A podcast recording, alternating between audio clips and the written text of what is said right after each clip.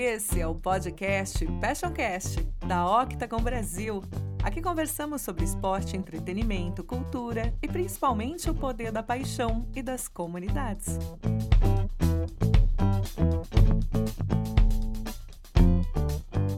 Bom dia, amigos e amigas! Eu sou a Renata Mendonça, jornalista esportiva e cofundadora do Dibradoras, que é uma plataforma de conteúdo para falar sobre mulheres no esporte, para quem não conhece, arroba Dibradoras nas redes sociais.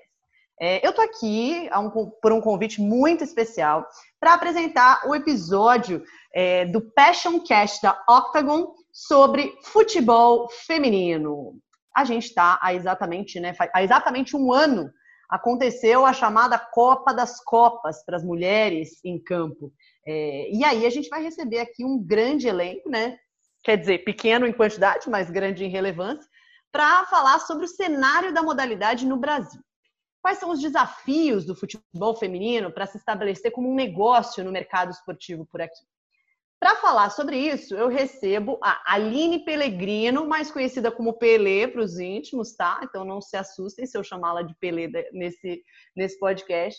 Ela é ex-capitã da Seleção Brasileira Feminina e atual diretora de futebol feminino da Federação Paulista de Futebol. E eu recebo também a Giovana Leixo, gerente de projetos da Octagon, que vem trabalhando com projetos de marcas esportivas nos últimos anos e vai abordar um pouquinho sobre a visão que o futebol feminino passou a ter para as empresas. Bom, muita gente fala né, que o futebol feminino não gera tanto interesse, não tem a mesma audiência, nem o mesmo público que o futebol masculino, mas essa comparação é um tanto quanto injusta, porque não tem o mesmo ponto de partida. O jogo entre os homens tem mais de um século de existência, enquanto das mulheres tem só algumas décadas. Elas chegaram a ser proibidas por lei de jogar futebol por 40 anos. Só na década de 80 e 90, o futebol feminino passou a existir oficialmente no Brasil, com clubes, seleções, campeonatos. Né? A primeira seleção feminina já formada veio em 1988 só. Ainda assim, o futebol feminino teve que resistir, porque não teve investimento como teve o futebol masculino. Além disso, até hoje, as mulheres precisam lidar com o preconceito, a ideia enraizada de que futebol é coisa de homem que cria uma resistência ainda maior para a modalidade sobreviver. Então vamos começar com você, Pelé, para a gente traçar um paralelo do que é a realidade de uma jogadora né, e a realidade de um jogador. Com quantos anos você começou a jogar futebol e como foi parar num clube? Oi, Rê, tudo bem? Um prazer estar participando. Agradeço aí pelo convite. Vamos lá, eu comecei a jogar com seis anos de idade aqui em São Paulo, sou, sou paulista, da Zona Norte de São Paulo, ali perto do Horto Florestal. Na verdade, o, o, meu, o meu CEP ali, à época, era Jardim Peri, que foi onde as pessoas acabaram conhecendo mais recentemente em função do Gabriel Jesus, que também morou por ali e até hoje frequenta, tem familiares, tem um campo ali na comunidade. Então, a minha história com futebol começa com mais ou menos seis anos de idade, jogando na rua. E seis anos é a hora que a gente, na verdade, começa a ter um pouquinho mais de coordenação motora, né? Então, a gente já caiu, já tropeçou. É a hora que já consegue chutar um pouco mais de bola, fazer algumas atividades já mais equilibradas, né? E meu pai foi um grande torcedor.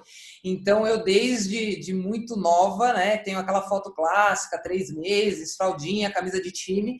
Meu pai é um grande torcedor, então podia torcer, podia assistir futebol e aquilo tudo era tão legal para mim que eu quis jogar. Acho que assim, mais ou menos a idade que meninos hoje, né, ou naquela época e até hoje, começam já a iniciar em escola de futebol, né? Que basicamente é quando você está indo para jardim, pré-primário, começar ali a questão da escola. Então eu começo a jogar com seis anos, só que não tinham meninas. Simplesmente não tinham meninas que jogassem. Eu olhava e na brincadeira, né? Porque era só uma brincadeira para mim. Na brincadeira do futebol eram só meninos. E obviamente que depois de, de, muito velho eu fui saber o porquê, o motivo, né? A gente tem no Brasil uma proibição aí é, que as mulheres não, não podem jogar futebol de 1941 a 1979. A modalidade só é regulamentada em 83, eu nasci em 82, então eu, eu sou essa geração que vive essa liberação, né? Mas assim, como é que uma coisa que foi proibida por 40 anos muda uh, em 40 dias? Não, não era isso. Então, dos 6 aos 12 anos, eu simplesmente não tinha meninas para jogar, só jogava com os meninos, só tinha os meninos. E jogava, não é que eu tinha facilidade para jogar, tinha que brigar para jogar, tinha que convencer os meninos a me deixarem jogar, tinha que ir escondido do meu pai, porque ele não me deixava jogar, então é, me deixou muito de castigo. Eu também tinha que acabava indo jogar escondido. E só com 12 anos que veio o primeiro time de meninas, mas na verdade não é que era um time de meninas, né? Era um time que qualquer idade de menina, mulher, adolescente acabava jogando lá. Então eu tinha 12 anos, tinha alguém que tinha 20, alguém que tinha 35, alguém que tinha 40, todo mundo é, dentro da mesma equipe, porque não tinha como ter essas categorias, né? E aí eu, eu, eu jogava no Horto Florestal, que era um time da Várzea aqui da Zona Norte, Clube Atlético Civil Cultura. E aí, é, todo domingo tinham festivais, então o futebol feminino era o último que acabava jogando, mas a gente ficava o domingo inteiro. Começava o, a mamadeira, o fraldinha, né, que seria o infantil, o juvenil, todas essas categorias de base do masculino que a gente vê hoje, que geralmente nos clubes começam no sub-11, 11, 13, 15, 17, é, é 20, às vezes até 23 para chegar no profissional. Então, os meninos passavam o domingo inteiro jogando, a gente ia vendo categoria por categoria até chegar o, o, jogo das meninas, que tinha todo mundo ali, né, com várias idades diferentes. Então, acho que essa é uma grande diferença, né? A oportunidade ah, para as meninas, na minha época ali, acho que hoje isso mudou, mas eu acho que ainda não está enraizado, a gente precisa melhorar ainda mais. Então, é para os meninos a facilidade em começar a jogar, em se desenvolver, para aqueles que se destacam, né, que têm talento, já entrar numa estrutura é, mais direcionada é, é, é, muito mais acessível do que para as meninas hoje ainda, infelizmente. É, é, é, bem diferente o universo feminino do masculino nesse sentido, né, Pelé? Como ela mencionou, é, para os meninos as competições de base elas começam já no sub-11, muitas vezes até antes. Existem clubes de base para meninos de 8, 10 anos que já iniciam uma formação como atleta desde muito cedo. É, para as meninas, além de não ter escolinha de futebol, para elas é, existem algumas escolinhas que aceitam meninas, mas não tem quase nenhuma escolinha de meninas, né? É, para acolher essas meninas que jogam futebol. É, e aí, quando elas vão querer jogar futebol mesmo, assim, seguir uma formação como atleta, não, exist, não existem quase clubes de base é, para essas jogadoras. Aqui em São Paulo, por exemplo, você tem um clube que realmente tem sub-11 para meninas. E isso aconteceu nos últimos cinco anos, quatro, três anos, eles começaram, né, o Centro Olímpico, que é vinculado à prefeitura, é, começou a desenvolver essa categoria de base. De resto, a menina que tem 11, 12, 13 anos, ela tinha que ir muitas vezes direto para o profissional. Tem atletas como Cristiane, que está hoje na seleção brasileira, Daniela Alves, que jogou na seleção brasileira, que começaram com 15 anos já jogando em times profissionais porque não tinham base. E, e dessa maneira você pula muitas etapas, né? Eu lembro de uma entrevista que, que a Dani Neuhal, que é uma goleira que passou pelo Santos em 2017, é, falou na entrevista coletiva que ela acompanhava os treinos da base do Santos, do masculino, é, então era sub-11 treinando e eles estavam treinando linha de impedimento. E ela, como goleira, foi aprender linha de impedimento com 17 anos no time profissional já. Então é óbvio que isso reflete nas diferenças de desenvolvimento da modalidade em campo.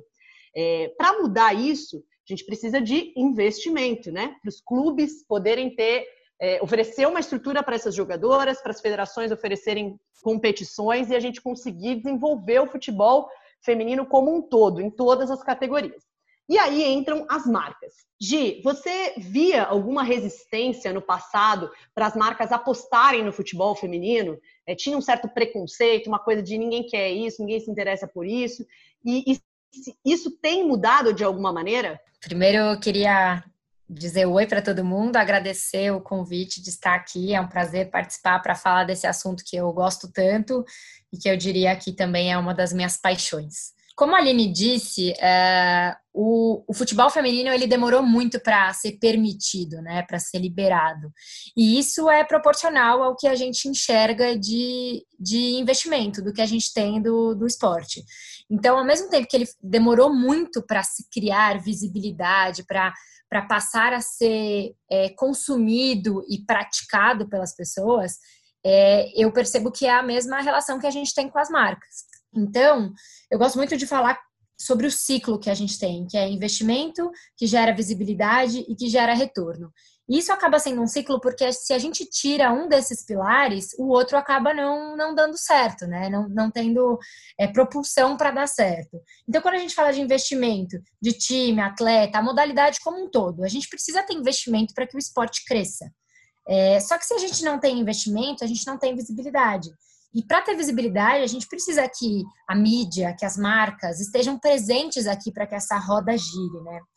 Eu acho que a gente pode caracterizar o futebol feminino como uma causa hoje em dia.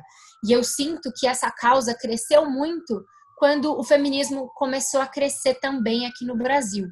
É, acho que a gente pode dizer mundo também, né? Mas aqui no Brasil, onde a gente está presente, que a gente começou a ver o quanto as mulheres passaram a ter voz ativa nos últimos anos. Então a gente pode perceber, antigamente, o quanto a mulher era calada pelos homens. Então, o quanto a mulher tinha um papel só de dona de casa, o quanto ela não podia é, frequentar posições profissionais. E com a mudança disso, eu acredito que o futebol feminino também mudou muito porque a gente ganhou coragem para falar, a gente ganhou mais ouvidos para a gente ser ouvida, né? Então, com isso, a causa do futebol feminino, ela cresceu. E a gente pôde perceber o quanto vale a pena investir no futebol feminino. Então, para mim, isso vem mudando nos últimos anos, que a gente percebeu que as marcas, elas são catalisadores de mudança. Se a gente esperar dentro desse ciclo que um dos pilares rode, não, não vai acontecer. Então, um, uma, um deles precisa ser acontecer para que tudo é, gire, né? E aí as marcas elas têm um papel gigantesco aqui para que elas é, apostem no futebol, para que esse ciclo rode e a gente comece a, a, ter retorno. Então eu sinto que isso tem mudado nos últimos anos. É, a resistência que existia no passado, ela vem sendo trabalhada pelas marcas atualmente e eu sinto que a gente tem um longo caminho para percorrer, mas a gente já vem mudado, mudando bastante isso. É, é, muito legal isso que você falou, Gi, até porque eu acho que a gente também não pode ser é, hipócrita aqui. Todo mundo nasceu nessa sociedade que, que foi pautada nessa ideia de que esporte não é para mulher, né? Isso vem de, não vem de ontem, não vem de anos atrás, não vem do início do futebol, vem de séculos atrás, né? A Olimpíada, quando nasceu, nasceu proibindo mulheres de, de participarem. Então, é, a ideia de que o esporte não é algo para a mulher é muito enraizada e isso, naturalmente, é, foi muito difícil de ser quebrado, seja nas, no, no, na discussão de marketing né, dentro das marcas, na discussão dos clubes, na discussão das federações, das confederações. Tudo isso é, é um processo que não se muda da noite para o dia é, mas é importante, como você disse, ter um início, né? Uma, um ponto de partida. É, e se o futebol masculino, quando ele nasceu, né? Acho que até fica a dica aí, se alguém já não assistiu a série The English Game, ela fala um pouquinho sobre o início do futebol é, na Inglaterra. Como que ele começou a virar um negócio? Como que ele começou a virar é, algo profissional? Foi muito devido ao interesse do público, porque é, é, os times foram percebendo o quanto que os, as pessoas estavam interessadas em assistir aqueles jogos, que elas estavam inclusive dispostas a pagar ingresso por aqueles jogos. E aí começa-se a pagar por um jogador é, é, no seu time para você poder ter um resultado melhor e atrair mais gente. E tudo isso né, girou a máquina do futebol que virou, o futebol masculino, que virou um grande negócio hoje. No futebol feminino, sempre teve uma ideia de que assim, ninguém quer ver futebol feminino, porque futebol feminino é muito chato, é muito monótono, é, e ninguém liga, ninguém se porta, e etc. É, isso, essa ideia ela era tão aceita, assim, simplesmente aceita por todo mundo, que dentro da mídia, e eu como, como trabalhei em várias redações esportivas, eu já ouvi muito isso. É, apesar de que em nenhuma dessas redações esportivas se colocavam matérias de futebol feminino na home dos sites, ou se colocava o assunto futebol feminino, ou um jogo de futebol feminino na televisão, para realmente se ter noção de que ninguém tem nenhum interesse por isso. Ainda mais que a gente está falando no país do futebol, né? É, é o esporte mais popular é, do planeta, é o esporte mais popular do Brasil. Será mesmo que não tem ninguém neste país que teria interesse em assistir jogos de futebol feminino? E aí, nesse sentido, a Copa do, a Copa do Mundo de 2019 foi um marco, né? É, eu trouxe aqui alguns números para falar sobre a audiência é, do Mundial é, Feminino no Brasil. Então, o primeiro jogo do Brasil foi Brasil e Jamaica, no dia 9 de junho, que era um domingo, e no Brasil, quase 20 milhões de pessoas estavam assistindo a esse jogo. Depois tivemos Brasil e Itália, no dia 17 de junho, com 22,6 milhões de brasileiros assistindo. E o recorde maior, absoluto, foi Brasil e França, né? As, as oitavas de final, que a seleção feminina foi eliminada. É, teve 35 milhões de pessoas assistindo a esse jogo no Brasil. Esse é simplesmente o maior, é, é, o, é o, recorde, né? É, de audiência da história da Copa do Mundo Feminina no mundo inteiro, né? Antes é, desse jogo Brasil e França, o recorde de audiência da Copa Feminina tinha sido registrado em 2015 na final Estados Unidos e Japão e tinha sido registrado entre os americanos, né, nos Estados Unidos, com 25,6 milhões de pessoas acompanhando aquela partida. Quer dizer, no Brasil, a gente teve 35 milhões de A gente não só ultrapassou a marca, como a gente estourou né, a marca e colocou ali um novo recorde para ser batido. Além disso, a final da Copa do Mundo, que não seria transmitida pela Globo, é, porque não tinha Brasil, né? A Globo decidiu transmitir diante desse, desse, desses números monstruosos de audiência e ela registrou, ela não, né? O Brasil, mas majoritariamente é, é, vinculado à Globo, registrou quase 20 milhões de pessoas assistindo Estados Unidos e Holanda na final da Copa do Mundo. Quer dizer, um jogo que nem tinha Brasil em campo. Será que então realmente ninguém quer ver futebol feminino? Aline, queria que você falasse um pouquinho sobre isso. Você acha mesmo que ninguém quer ver futebol feminino? Ah, acho que vai um pouco no que a Gi falou, né? É um ciclo. É um ciclo e, e, e é exatamente isso. E a gente vivia esse ciclo é, antes de 2019 vicioso. É, e a gente fez com que a partir de 2019 ele virasse um, um ciclo virtuoso. Porque é aquela história. É, quem nasceu primeiro? O ovo ou a galinha? Então, ah, eu, eu marca, não vou investir porque não passa na televisão a TV não passa porque a marca não está interessado ou porque eu acho que não tem é, o espectador. E a hora que você conseguiu, ao mesmo tempo, mesmo que de maneira, eu acredito, não articulada, porque eu não acho que necessariamente foi tudo articulado, mas assim, a marca se articulou, a, Globo viu que precisaria dar essa cobertura por tudo também, essa questão sociedade, e o, o, o consumidor, né, esse tal consumidor que acho que foi nesse período todo aí subjugado, né, ou, ou, ou falaram pra gente que a gente gostava ou não, porque assim, de tudo isso que você falou, Rê, eu tenho certeza que muita gente, a hora que estava passando, mesmo o Brasil jogando, a Cris metendo um hat-trick, é, aquele jogão contra a França, que o Brasil quase faz o gol primeiro, teve muita gente que pegou e mudou de canal. E não tem problema, a gente, não, não, a gente sabe que vão ter pessoas que não vão querer acompanhar, mas assim, a gente nunca deu oportunidade para quem quer acompanhar. E acho que esse foi o ponto, entendeu? Porque alguém pode chegar ali e trocar de canal e querer ver outra coisa. Mas assim, pô, um, um Brasil que nem na final tá, você ter 20 milhões de pessoas acompanhando isso, é, não é possível que não seja é, um, um bom produto. Obviamente, a gente está falando de uma Copa do Mundo, então você está entregando o que tem de melhor na modalidade. Então, assim, são as melhores jogadoras, é, é, é o melhor palco, é o melhor cenário, é o melhor tudo. Porém, ainda assim, final do Paulista o ano passado, mesmo 2019, alguns meses depois, a gente entrega as duas finais do Campeonato Paulista na, na, no Morumbi, na Arena Corinthians, os dois jogos de Sport TV, e a gente fica à frente da audiência de Bundesliga, de Premier League, de La Liga. Então, pô, às vezes entre ver Osasuna e Espanhol, eu vou ver Corinthians e São Paulo, no Morumbi, na Arena Corinthians. Ah, eu não sou nem corintiano, nem São Paulino, pô, eu vou lá adorar o Corinthians. Então, assim, existe um público consumidor. O que a gente precisa criar é uma operação de negócio. O que falta é criar a operação de negócio. E aí, de novo, a gente fala de ciclo. Para a gente ter uma operação de negócio, a gente precisa é, de uma empresa, ou seja lá o que for, com todos os departamentos funcionando. Então, a gente precisa de todos os stakeholders da cadeia do futebol produzindo. Então, é, é, é, a TV que vai dar esse espaço, só que não seja no campeonato todo. Mas vamos definir uma grade de futebol feminino. É, a gente precisa das marcas. Ah, eu vou, enquanto marca, estar no clube, eu vou ser name rights de uma competição, ou eu vou estar em algum evento, mas assim, eu acho que é isso. A gente precisa planejar, porque eu acho que em 2019 aconteceu, e aconteceu marav maravilhosamente bem.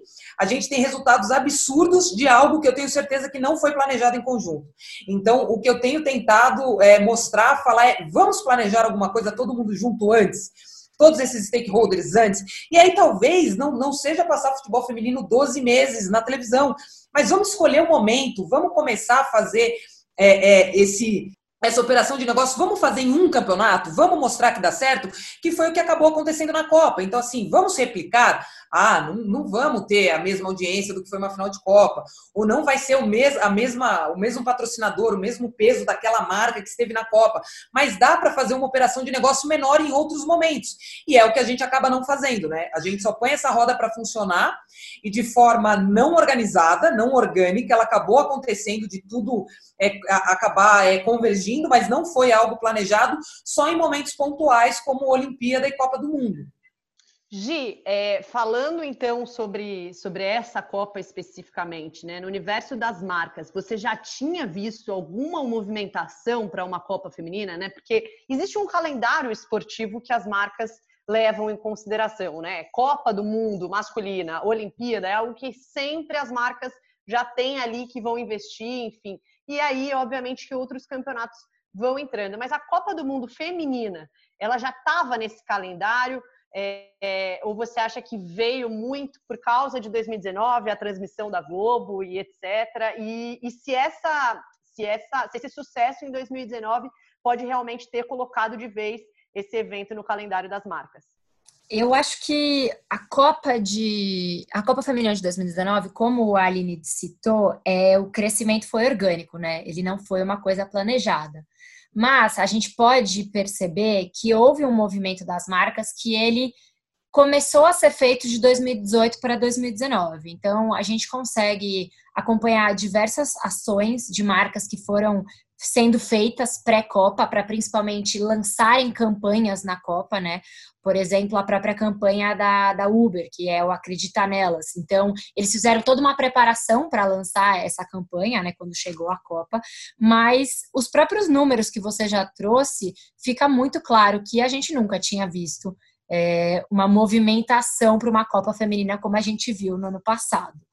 Quando a gente fala sobre colocar esse, esse evento no calendário de vez no, no calendário do marketing esportivo, eu acho que sim, acho que a gente teve um, um marco tão grande que a gente tem força para colocar ele como, como um, um ponto super importante, um evento importante que precisa toda vez ser olhado pelas marcas. Mas a gente não pode falar que a gente só vai olhar para o futebol feminino de quatro em quatro anos, né? Então a gente precisa ter no meio desse caminho um, uma construção, porque não dá para a gente também chegar achar que a gente só vai investir no futebol feminino um mês antes da Copa e lá a gente vai ter é, jogadoras com qualidade, que a gente vai ter times reforçados para poder jogar. A gente precisa construir isso. É, com certeza, o fato da Globo ter transmitido o futebol feminino e, como você mesmo citou, 20 milhões de pessoas assistiram a final que o Brasil não estava participando, isso mostra para a gente o quanto o futebol feminino é importante para o Brasil, né? É, até uma coisa que acho curiosa de citar é foi a primeira vez que as empresas liberaram as pessoas para assistir os jogos da Copa, coisa que a gente nunca imaginava que a gente ia ver para um jogo de futebol feminino, porque antes era só a Copa masculina, que era uma festa, as pessoas eram. Se você for parar para pensar, a gente é liberado do trabalho quatro, cinco horas antes para poder assistir os jogos. É claro que a gente sabe que teve várias empresas que não fizeram isso, ou que, ah, libera, vai ali, assiste o jogo e volta a trabalhar. Mas isso é um marco e a gente precisa comemorar sim, tem muita coisa para a gente construir e, e, e, temos que, mas não dá para deixar de falar que é uma coisa que a gente pode comemorar e com certeza tem força para gerar um futuro para que a gente traga cada vez mais força e que traga cada vez mais investimento para o futebol feminino.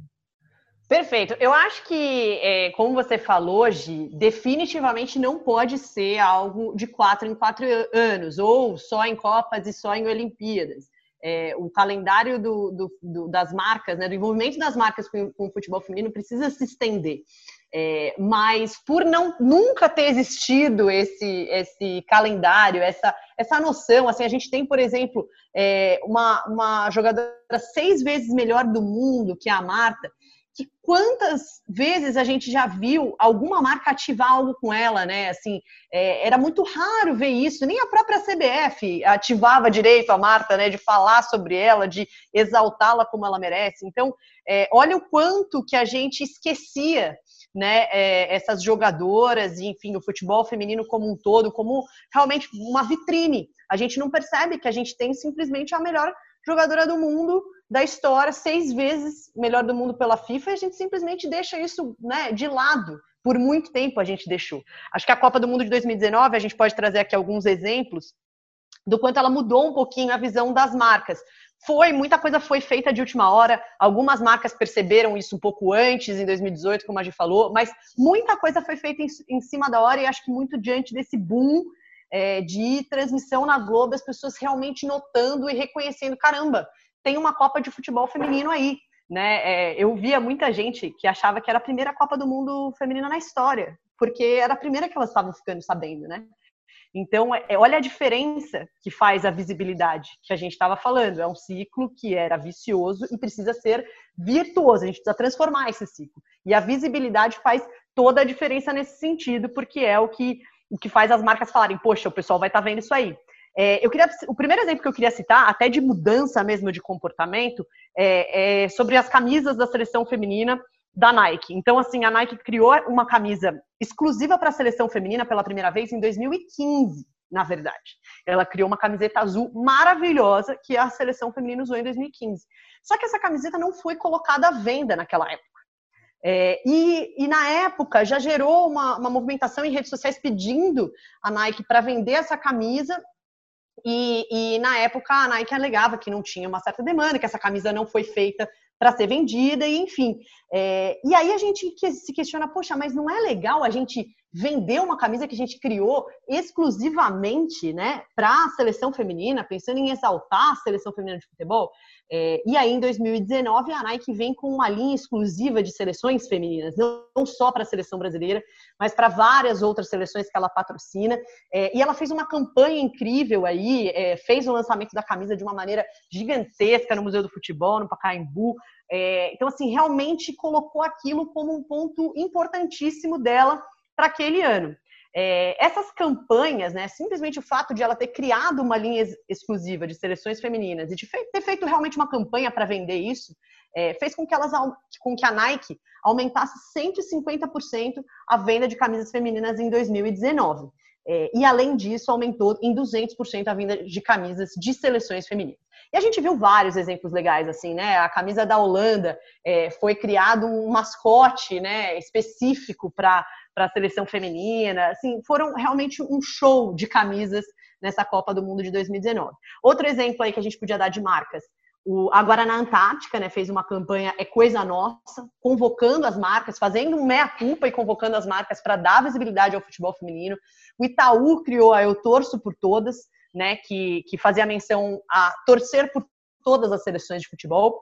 E eu achei também muito interessante uma coisa que a gente viu lá na Copa na França, na França, uma coisa que a gente viu lá na Copa na França é, foi a ativação que a Visa fez com o Player of the Match. E se você comparar, gente, 2015, a FIFA também.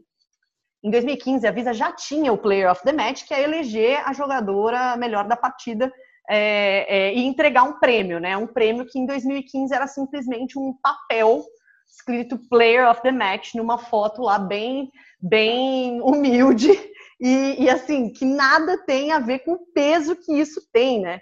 É, e em 2019, a Visa criou um troféu para o Player of the Match. E assim, fez disso uma, uma grande ativação dentro da Copa do Mundo Feminina. É, foram mudanças que a gente viu, assim, realmente que ficaram evidentes, que as marcas realmente enxergaram a Copa Feminina como uma possibilidade de ativar é, é a, a, visibilidade para ela, né? Então, assim, Aline, você que está na busca por patrocínio, você trabalha na Federação Paulista, está ali tentando botar o futebol feminino na TV, tentando trazer investimento, tentando tra trazer patrocinador para campeonato. Você tem visto alguma melhora nessa busca é, por patrocínio? Você tem visto que as marcas já mudaram esse olhar para o futebol feminino ou ainda é algo muito fechado com Copa do Mundo, grandes eventos? É, vou fazer uma meia-culpa aqui também, é, do lado hoje olhando pela, pelas instituições, mas falando até especificamente da, da federação. É, eu acho que a gente, enquanto é, produto, a gente precisa ir vender melhor. Então, eu vejo que as pessoas, é, e aí, independente do se é uma escola de futebol, como é o Pelado Real, que vai para o mercado e consegue vender, e consegue parceiros, ou um clube como o Corinthians ou como São Paulo, que tem uma facilidade já de uma marca bem, bem, bem forte, estabelecida, ou uma federação, e assim a gente poderia dar, dar vários exemplos. Eu acho que a gente ainda também precisa é, é, ir mais organizado no mercado, buscar é, essas parcerias com essas marcas. Mas eu entendo que a, a falta dessa é, desse, desse, produto né, bem feito, dessa coisa que no, no, masculino ou em qualquer outra coisa que for, rapidinho você monta ali um plano comercial, já, já é só copiar e colar, né? Então eu troco isso, troco aquilo, o produto era esse, agora então assim, já tem esse modelo. E aí eu volto de novo, a gente às vezes, e, e quando vai, quer tentar vender o modelo do masculino a Gi falou em causa. É, é, óbvio, a causa ela está atrelada, ela vai estar tá atrelada ao modelo de negócio do futebol feminino. A gente precisa saber quanto por cento vai ser a causa, em que momento vai ser a causa, se primeiro vai ser a causa ou se depois vai ser o produto, ou como essas duas coisas se conversam. Então, eu acho que a gente ainda precisa entender esse modelo de negócio do futebol feminino, porque senão a gente fica tentando é, pegar um elefante branco que é o futebol masculino, e enfiar dentro de uma casinha de cachorro, que é o futebol feminino, e achando que eu vou. Porque, porque eu só sei cuidar do elefante branco. Eu não sei cuidar de um, de um coelhinho azul, entendeu? Então, acho que a gente também precisa, é, enquanto realmente quem organiza o futebol é, feminino, seja o clube, que tem ali as equipes, seja a federação que organiza os campeonatos, a gente precisa ter esse modelo de negócio é, é bem estabelecido, bem enraizado, para poder levar para as marcas a nossa verdade. Porque eu sinto que às vezes a gente vai levar para a marca uma coisa, ah, ah, ah, eles estão acostumados com isso no masculino, então eu vou tentar vender a mesma coisa. Acho que não, a gente tem que ir lá vender a nossa verdade, a nossa verdade é essa. O que, que você está buscando? Ah, eu estou buscando retorno é, de visibilidade na televisão não vai ser o meu campeonato, então, que você vai comprar. Eu vou te dar isso, isso, isso, isso. Então, acho que também a gente precisa é, é, entender esse nosso modelo, o que a gente tem de melhor, para vender isso e não tentar ficando, não tentar ficar é, se encaixando, é porque talvez a, essa marca não, não é a marca certa que eu tenho que buscar. Então não adianta forçar uma barra. Então, e acho que vale para os dois também. Acho que algumas marcas também de lá para cá olham muito e, e, e, quando tem essa conversa, quando chega na, na mesa ali, visibilidade onde eu apareço. Então, assim, a gente se acostumou com um modelo de futebol masculino e, e parece que é só isso que vale. E a gente está vivendo agora, né, um momento aí diferente, um momento de se reinventar, é, de produção de conteúdo, quantas coisas a gente tem, tem visto aí diferente. Então, acho que o futebol feminino precisa, né, é, é, bater no peito e, e levar a nossa verdade. A nossa verdade está aqui. É isso que a gente tem de melhor. E aí vocês vão me perguntar, tá bom, Pelei, qual que é a nossa verdade então? E eu vou dar um exemplo, tá, do ano passado. A nossa verdade é ter a Cristiane, maior artilheira das Olimpíadas, uma baita jogadora da seleção, conhecida, reconhecida do mundo inteiro, vestindo a camisa do São Paulo Futebol Clube, jogando uma final de Campeonato Paulista contra o maior rival dentro da Arena Corinthians e sendo abraçada pela torcida do Corinthians, tirando foto, pegando crianças. Então, assim, isso é uma verdade que o futebol feminino tem, que o futebol masculino não tem. É, a gente vê uma final na Arena Corinthians, que o, o, público que lá estava, então, tinham, obviamente, majoritariamente torcedores do Corinthians, mas eu tenho certeza que tinham outros torcedores também. E num futebol masculino, se eu não torço para aquele time, eu não vou no estádio, ponto, não adianta. E aí você vê o São Paulo subindo para receber uma medalha de, de vice-campeão, sendo aplaudido por essa torcida. Você vê as atletas descendo do pódio, ninguém arrancando medalha do peito, esperando o adversário campeão receber a medalha de ouro e o, e o troféu e aplaudir. E aí o Corinthians vai, dá a volta olímpica e as meninas ficam ali confraternizando. Então, isso é uma verdade do futebol feminino. Pô, que marca que acha isso bacana, sabe? Porque no futebol feminino, no, no futebol masculino, isso não vai ter.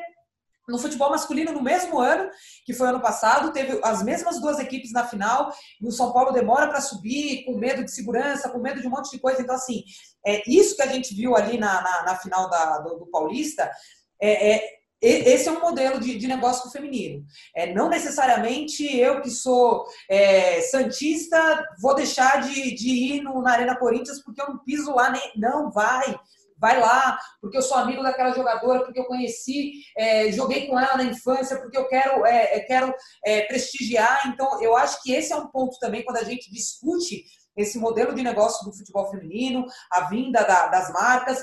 Televisão é televisão a visibilidade vai estar tá lá, ou vai ter aquela marca que não adianta, ele quer isso. Eu quero minha placa aparecendo ali, eu vou pegar depois um relatório do Ibope Repcom e vou ver quantas vezes passou, qual que foi o QI, qual que não foi.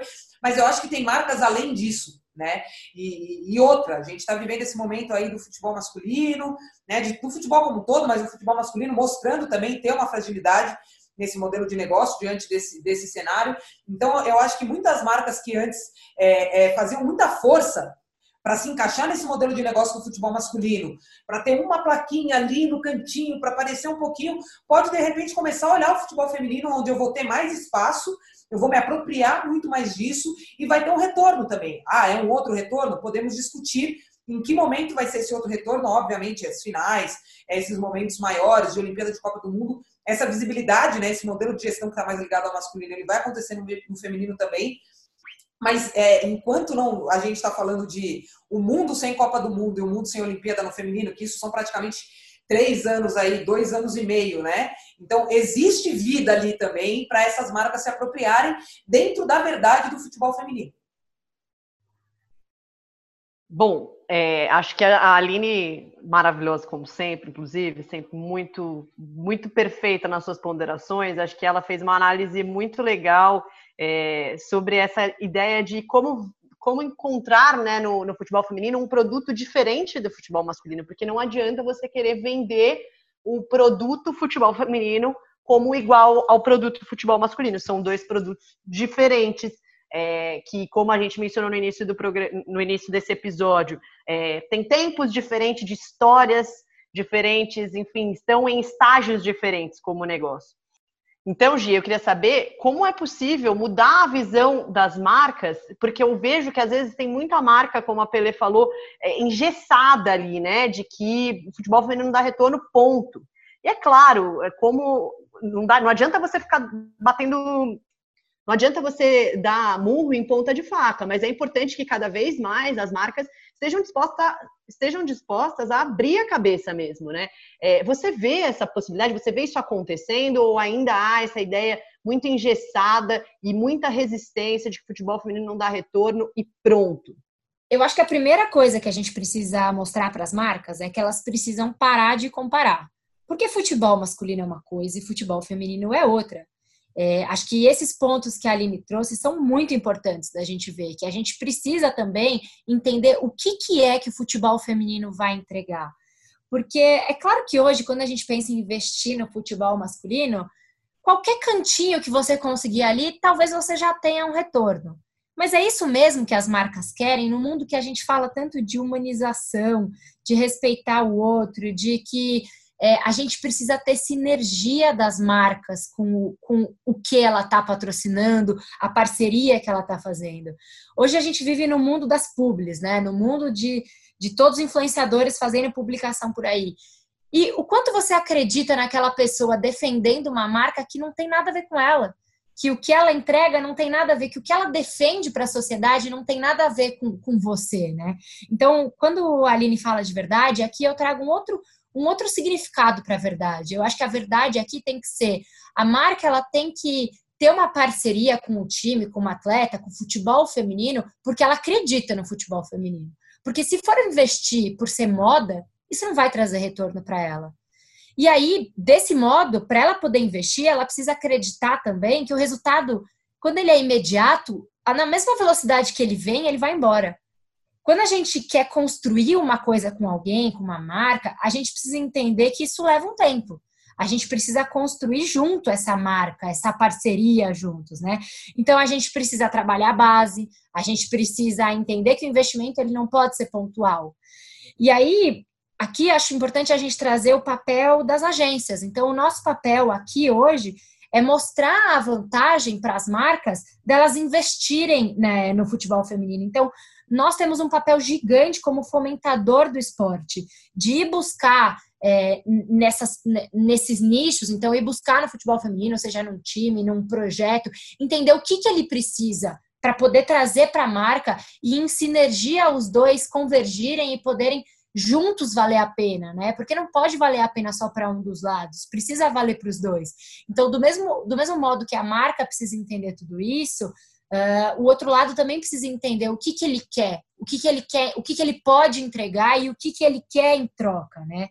Então, o nosso papel aqui também é sempre que a gente for levar uma proposta para uma marca de investimento, a gente não pode levar uma proposta é, de investimento pontual. A gente precisa mostrar o quanto é válido você investir nessa cadeia como um todo e o quanto isso pode te trazer resultado lá na frente. Então, precisa. A gente tem o papel muito grande de mostrar para a marca o quanto essa paixão é importante, né? E aqui a gente no Passion Cast falando de paixões, o futebol feminino ele é uma paixão e quando os olhos brilham, aí a gente sabe que o resultado ele com certeza vem, né? O resultado com certeza vem. Então, acho que isso é um, um processo que a gente tem um papel fundamental para poder mostrar isso para as marcas, de como a gente pode fazer essa mudança, né? Boa. E aí, falando nisso, acho que o próximo, o próximo assunto inevitável aqui é falar sobre visibilidade, né? É, é natural que as marcas busquem é, visibilidade em qualquer investimento que elas vão fazer, elas querem ser vistas. É, e o futebol feminino tem essa dificuldade de não estar frequentemente na televisão. Então eu queria que, aliás, não só em jogos, tá? Mas assim, não está em, em, na cobertura do dia a dia da mídia esportiva, não está é, nos debates esportivos, não está na, nos jornais dizendo ah, o que quem vai jogar contra quem. Então as pessoas dificilmente ficam sabendo é, o que, que, está acontecendo no futebol feminino. Claro que está mudando, mas ainda é um cenário bem diferente do que a gente imagina como ideal. E aí eu queria perguntar para vocês duas, né? Qual é o papel que a mídia tem nisso, né? Nessa mudança de cenário para o futebol feminino. Eu, eu vou começar é, é, de novo, a gente volta para aquele ciclo, né? Então eu preciso saber que tem um campeonato é, para eu poder me interessar em ir no estádio ou saber minimamente onde ele vai estar acontecendo. Ah, esse aqui não tem nenhuma transmissão, então esse eu vou ter que ir no estádio. Aquele tem transmissão, então eu vou estar aqui. Então, acho que é um papel fundamental, fundamental. E nisso eu eu estou muito feliz, assim, do, do pós-Copa, né? Porque ah, eu, eu tenho os clippings aqui da federação todos os dias, de manhã e à tarde, e dificilmente entra um clipping que não tenha nenhuma matéria é, específica falando de futebol feminino, coisa que antigamente era terrível e a Rê tá aí, né, e fez esse papel muito bem com, com, com a Dibras, é, dessa rede, né, essa mídia alternativa. Então, assim, o ano passado, Globo, Sport TV, todo mundo foi correr atrás delas, porque são elas que tinham ali a, a, a informação. Então, acho que o papel é fundamental. E aí, não é que é, é abrir a, a, Globo domingo, 4 horas da tarde. É um Globoesporte.com minimamente falar que está tendo um campeonato, é, falar os resultados da semana, porque assim, de repente é aquilo, né? A gente joga na Copa do Mundo e por dois anos e meio, depois da Olimpíada de Copa do Mundo, parece que ninguém tem mais time, que acabou. E não.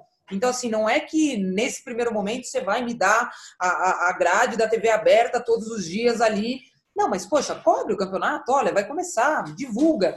Mas é ainda essa mudança de paradigma, né? Porque assim, poxa, né, você fala de futebol, se a gente pegar todos os, os programas, né?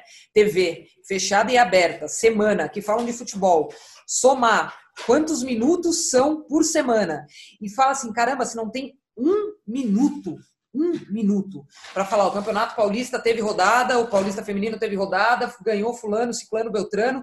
Então, assim, ah, mas não tem imagem. Ah, meu filho, põe um gráfico aí minimamente. Então, assim, é, falta também essa, essa boa vontade. Isso mudou muito, a gente está numa, numa direção muito melhor, mas isso eu ainda sinto um pouco de falta, porque é muito tempo se falando de futebol na semana na televisão, é, e aí os outros esportes, infelizmente acabam é, é, desaparecendo dentro disso, né? Então eu falo que a gente sofre enquanto futebol feminino, mas minimamente a gente sofre não que menos, né? Mas pelo menos a gente ainda é futebol. Então, em algum momento aí essa mídia é, ela tem mais facilidade em falar de futebol do que de outras modalidades. Mas eu acho que assim uma cobertura de campeonato, de site mínimo, não estamos nem falando nesse primeiro momento de todos os jogos ali transmitidos. Até porque é isso, não são todos os jogos que a gente vai ter um produto legal para entregar na televisão. Então vamos escolher, mas é um planejamento. Então tá bom, o que, que a gente divulga só na internet? O que, que a gente vai falar no, no, no, no, Globo Esporte lá, por exemplo, ao vivo. O que, que a gente não vai falar? O que, que a gente vai falar só na Sport TV, na TV fechada? Então, é preciso planejar. E aí a gente vai ver, ou me parece que não é tão difícil assim a gente criar, essa, né, de fato, fazer com que a mídia absorva minimamente o futebol feminino e tenha essa divulgação aí para que a marca se interesse, para que o público se interesse, e aí essa roda comece a girar. Com certeza. E aí, quando a gente fala de papel da mídia, é, para mim é a expansão da mensagem, né? Então, a gente precisa da mídia para a gente poder expandir e chegar em lugares que a gente ainda não consegue chegar. Então, não é todo mundo que vai abrir um Google e ficar procurando notícias sobre futebol feminino. É, coisa que, a, se a gente trouxer o futebol feminino para uma TV aberta, a gente consegue chegar em territórios que a gente não chegou antes. E que as pessoas, às vezes, a Rê fez uma pergunta anteriormente: será que ninguém queria assistir futebol feminino? Eu acho que os números mostram pra gente que as pessoas queriam. Só que existe uma dificuldade de poder chegar lá, né? Então, quando a gente fala que a mídia expande a mensagem, que a mídia consegue chegar em novos lugares, é claro que o nosso retorno vai ser maior. E a gente ainda tem muitos lugares para atingir e alcançar, né? Principalmente quando a gente fala, ah, o futebol masculino ele tem números exorbitantes. Claro que tem, porque ele, ele exibe, ele, ele chega. E com o futebol feminino a gente ainda tem muita oportunidade para poder crescer. Uh, e aí acho que um exemplo também é o quanto a gente levou de jornalista para a Copa do Mundo do ano passado, né? Uh, antes disso, acho também importante citar o quanto de jornalistas mulheres a gente passou a ver em programas esportivos de alguns anos para cá, coisa que não se via antes. E, e, ainda existia um machismo muito enraizado, falando como é que uma mulher vai falar de futebol masculino, né? Então a gente viu uma mudança acontecendo nos últimos anos. E aí no ano passado, para a Copa, a gente vê a própria rede das vibradoras. Então, assim, teve um, um grande número de repórteres que foram para lá para cobrir, co cobrir a Copa de futebol feminino, coisa que não se imaginava antes na Copa anterior. E aí acho que aqui vale também citar uma outra coisa, que eu acho que o, o marketing ele tem feito isso e, e, fomenta de uma certa forma o crescimento também, que é inserir mulheres para falar de futebol em eventos. Então, hoje em dia a gente tem muitos eventos esportivos que que, que falam de forma geral sobre esporte, mas de futebol em si. E quando a gente traz um painel para falar de futebol feminino, isso enriquece muito mais, isso traz conteúdo para as pessoas poderem saber mais e poderem consumir mais. E aqui eu vou até puxar a sardinha e falar um pouquinho sobre o evento que a gente vai ter na semana que vem, que é o congresso online, que é o World Football Summit que vai ser é um evento que acontece normalmente físico, mas essa vai ser a primeira vez que a gente vai que vai acontecer o evento online. E, e ele é powered by Octagon. E a gente vai ter a Aline como convidada também para falar de futebol feminino. A gente tem uma série de convidadas super legais, então tanto convidadas internacionais como brasileiras, e vale muito a pena acompanhar porque vai ser super legal. Bom, e aí a gente é, falando sobre todos esses temas, acho que os eventos é, são muito bem-vindos e cada vez tem mais incluído é, temas de futebol feminino, esses eventos de futebol, né? Que bom que eles têm incluído um debate sobre futebol feminino, porque por muito tempo esses eventos falavam só de futebol masculino e, e ninguém nunca né, se importava de questionar, de perguntar, poxa, mas vamos falar de futebol feminino? Acho que hoje já existe uma certa demanda e até uma certa preocupação dos organizadores de incluir isso na pauta. É, já se encaminhando aqui para os finalmente desse podcast, que está muito maravilhoso, é, muito rico em conteúdo com vocês duas, eu queria é, perguntar justamente sobre isso que a gente já mencionou no passado, sobre a oportunidade de negócio. Né? Eu ainda vejo, Pelé, por exemplo, que há uma, uma resistência de todos os lados do, ao futebol feminino. É, e uma coisa que a gente sempre fala é: o primeiro passo para que as marcas enxerguem o futebol feminino como uma oportunidade de negócio é os clubes, as federações, né, os donos desse produto é, enxergarem o futebol feminino como negócio e não como uma caridade, como uma ação social, como simplesmente o cumprir uma obrigatoriedade. É, no seu dia a dia aí, é, com os clubes de São Paulo, enfim, de trabalho aí, esse dia a dia que você tem intenso é, com os clubes, Você diria que a gente está perto disso ou a, ou a gente ainda está no processo? Eu acho que a gente entrou na estrada correta, a gente está no caminho certo. Acho que antes a gente é, nem estava ali no caminho certo. Né? Então, hoje, porque assim, o clube, a, a federação, ela é uma entidade é, de prática esportiva que tem por hum, dentro do seu estatuto social promover e desenvolver o futebol. Ponto. Ele não está falando que é o futebol para homem, é o futebol para as mulheres. Mas aí mais uma vez o futebol feminino tem toda essa questão é, histórica, cultural, social do nosso país que se dividiu, que criou-se o, o nós e elas, o elas e eles, que não é, é uma coisa só.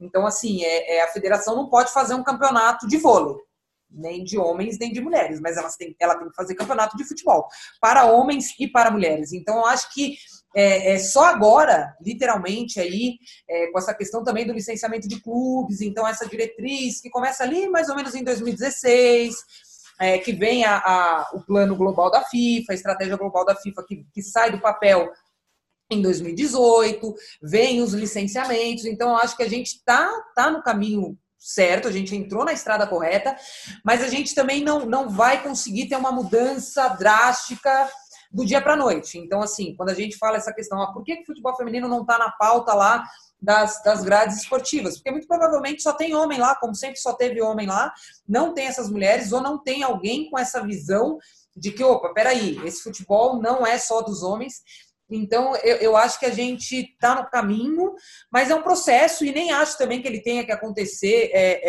é, muito rápido, porque talvez é isso né, que a gente falou, então não, não vai ser algo sólido. Eu acredito nessa construção de mais longo prazo, porque daí ela vai ser uma construção é, mais sólida, mas é o primeiro passo, Rê, porque se, se o clube não entender isso, é, que minimamente ele está ali, ele tem os torcedores dele, quando é clube social, tem os associados dele, e que ele tem que desenvolver o futebol para homem e para mulheres, a gente vai avançar muito pouco. Ah, então como é? Eu, e aí é isso. No masculino eu já tenho um modelo de negócio pronto. Não adianta tentar copiar do, do, do, do masculino.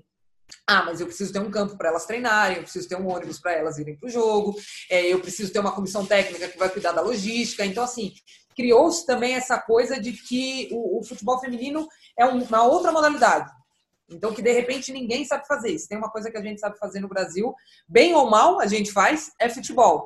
É, então, eu acho que é um, é um processo, mas aí também ele não vai acontecer, ou ele vai acontecer se não for estimulado, vai levar mais tempo. Então é isso, ó, se a gente parar aqui, todo mundo, vamos desligar, não vamos fazer mais nada. Vamos deixar acontecer naturalmente. A gente teve esse momento da sociedade que deu uma ajudada, que empurrou. Daqui cinco anos a gente pode ter outro, daqui 15 a gente pode ter outro, a gente vai ver essa mudança acontecer daqui 40 anos. Se a gente esperar, vai acontecer, mas vai demorar muito tempo para acontecer. Então a gente precisa é, trazer estratégia, estratégias para que isso se acelere, como foi o caso do licenciamento de clubes. É, é, e aí a gente pode falar de outros, como tem lá a estratégia da FIFA, ah, vamos aumentar dobrar o número de mulheres praticantes até 2026. A gente tem que chegar em 60 milhões de mulheres praticando. Então, opa, sozinha a FIFA não consegue, ela precisa da, da Confederação, da UEFA, da Comembol, da CONCACAF. A Comembol tem a AFA, a CBF, a Associação Peruana, a Federação Peruana. Então, é, é eu acho que a gente está no caminho, mas quanto mais a gente interferir para que a coisa aconteça de forma mais rápida, é melhor, porque senão a gente vai, vai gastar muito tempo. Mas a gente tem tudo, é, literalmente. A gente tem a faca, tem o queijo, tem os clubes, tem a paixão do torcedor, tem a paixão do brasileiro por futebol. O que a gente precisa é, é ter essa disposição de fazer com que esse modelo do, de negócio do futebol feminino passe a acontecer é, assim como acontece no masculino. Então, é, é, nisso eu fico muito tranquila, porque a gente não, não tem que fazer nada do zero, a gente não tem que inventar uma coisa, não. A gente precisa. É, e é esse convencimento, né? Mas muito desse convencimento está numa questão cultural. E isso é muito mais complicado de, de realmente interferir. É cada um. Então, às vezes, vai ter aquela pessoa que vai bater o pé e vai falar: não gosto, é ruim, não quero saber, e pode ser o presidente do clube. Aí a gente faz o quê? Então, mas se um outro clube está fazendo, se uma outra federação está fazendo, está mostrando, pô, caramba, né? Então, assim, não, só aí que não dá certo. Então aí a gente passa a falar de pessoas, né? Esse é o ponto. Eu acho que o futebol feminino, a gestão passa muito por pessoas, mas também é, a hora que a, que a Pelé não estiver na federação tem que acontecer. A hora que o Reinaldo não for presidente da federação, tem que acontecer. A hora que a Cristiane não for a dirigente do Corinthians, tem que acontecer. Que é um pouco do que a gente está fazendo agora, né, com pioneirismo e, e, de forma muito importante, que é tentar deixar minimamente é, enraizado para que, independente se mudar presidente, se mudar pessoa, a gente não, não dê passos para trás, né? E Gi, é, você que trabalha com as marcas nesse mercado esportivo, você já vê que elas têm enxergado o futebol feminino como uma oportunidade de negócio? Eu acho que mais uma vez a gente tem que citar aquilo, aquela frase de sim, já temos grandes avanços, mas o caminho ainda é longo. Então a gente ainda sabe que ainda tem muita coisa para se trabalhar. Existem marcas que enxergam já como uma oportunidade de negócio, e eu diria que com mais facilidade as marcas esportivas, mas a gente já tem um, um processo e um caminho de outras marcas também se envolverem, mas a gente tem muito para trabalhar. Aqui eu acho importante a gente citar também, eu acho que a Aline já trouxe todo o campo que ela tem propriedade para falar sobre futebol feminino quando a gente fala mais de profissionalismo. E aqui eu acho que eu vou trazer um, um contra-argumento que é importante, sobre quando a gente fala de futebol amador também. Então, hoje em dia, a gente já tem diversos coletivos de futebol feminino, principalmente aqui em São Paulo, que eles já são é, pontos de focos de marca. Então, como uma oportunidade de investimento. Porque ali a gente tem meninas que jogam futebol pelo puro prazer de se encontrar e jogar e de ter uma oportunidade e um espaço para encontrar para jogar bola, coisa que a gente sabe que no masculino é muito fácil, de você marcar uma pelada na quinta-feira à noite. E que o feminino, querendo ou não, uh, existe grupos para facilitar essa forma de você encontrar pessoas para jogar bola, para você para você ter essa prática e esse prazer semanal. Então, os próprios coletivos de futebol feminino que existem em São Paulo, eles são um, um ponto que as marcas já começaram a abrir os olhos do quanto é importante estar tá ali desde essas meninas que estão envolvidas com o futebol feminino, mas não para o profissional, mas porque elas têm a paixão pelo futebol e desde pequenas elas gostam da bola e desde pequenas elas gostam do esporte. E aí, indo nessa linha sobre investimento de esporte amador também, acho que é válido citar um projeto que a Octagon vem desenvolvendo com a Nike, que é o projeto Nike FC. É uma plataforma de acesso à prática de futebol de forma gratuita, é, que acontece há um ano, então desde março do ano passado, a gente desenvolve esse projeto junto com a Nike, que consiste em uma vez por semana a gente ter treinos no Ibirapuera. Porque a Nike percebeu que faltava muita oportunidade para meninas jogarem bola é, com segurança, com fácil acesso, com campo futebol campo de futebol de qualidade. Criou-se esse projeto para dar oportunidade para as meninas desenvolverem a habilidade no futebol. Então, desde quem nunca jogou bola, ou de quem já joga há um tempo, é, ou porque eu quero praticar esporte, enfim. Então, essa é uma oportunidade de investimento que eu também acho legal de, de trazer aqui, porque existe sim é, oportunidade de negócio para as marcas. Então, não só no esporte profissional, que, claro, é super importante, mas também há outras formas das marcas se inserirem nesse contexto e criarem é, representatividade delas e importância e verdade delas dentro, dentro do esporte feminino. Bom, gente, que debate de altíssimo nível. Acho que a gente conseguiu aqui reunir as principais informações sobre o cenário do futebol feminino no Brasil e sobre como a gente pode fazer, qual o papel das marcas, é, das federações, dos clubes, das televisões, é, na hora de realmente criar uma mudança para esse cenário e desenvolver o futebol feminino é, no chamado país do futebol, que por enquanto é só o país do futebol masculino, mas a gente pode, a gente pode muito mais. É, queria agradecer é, a Giovana Aleixo e a Aline Pellegrino, duas mulheres incríveis que estiveram comigo, participaram comigo nesse podcast, desse debate tão importante. É, brigadíssima pelo tempo de vocês, pelas contribuições de vocês é, e pela luta de vocês, pela modalidade também, cada uma na sua área. É, encerramos aqui esse episódio do Passion Cast E eu não poderia encerrar de outra forma, né, gente? Não dá para dizer que é algo que atrai uma audiência de 35 milhões de pessoas e, na verdade, mais de 100 milhões no agregado de todos os jogos da seleção brasileira na Copa do Mundo de 2019, não tem interesse do público, né? Então, se todo mundo deixar o preconceito de lado e parar para olhar a oportunidade que se tem aqui, a gente vai poder finalmente entender que o futebol pode ser um grande negócio também para as mulheres.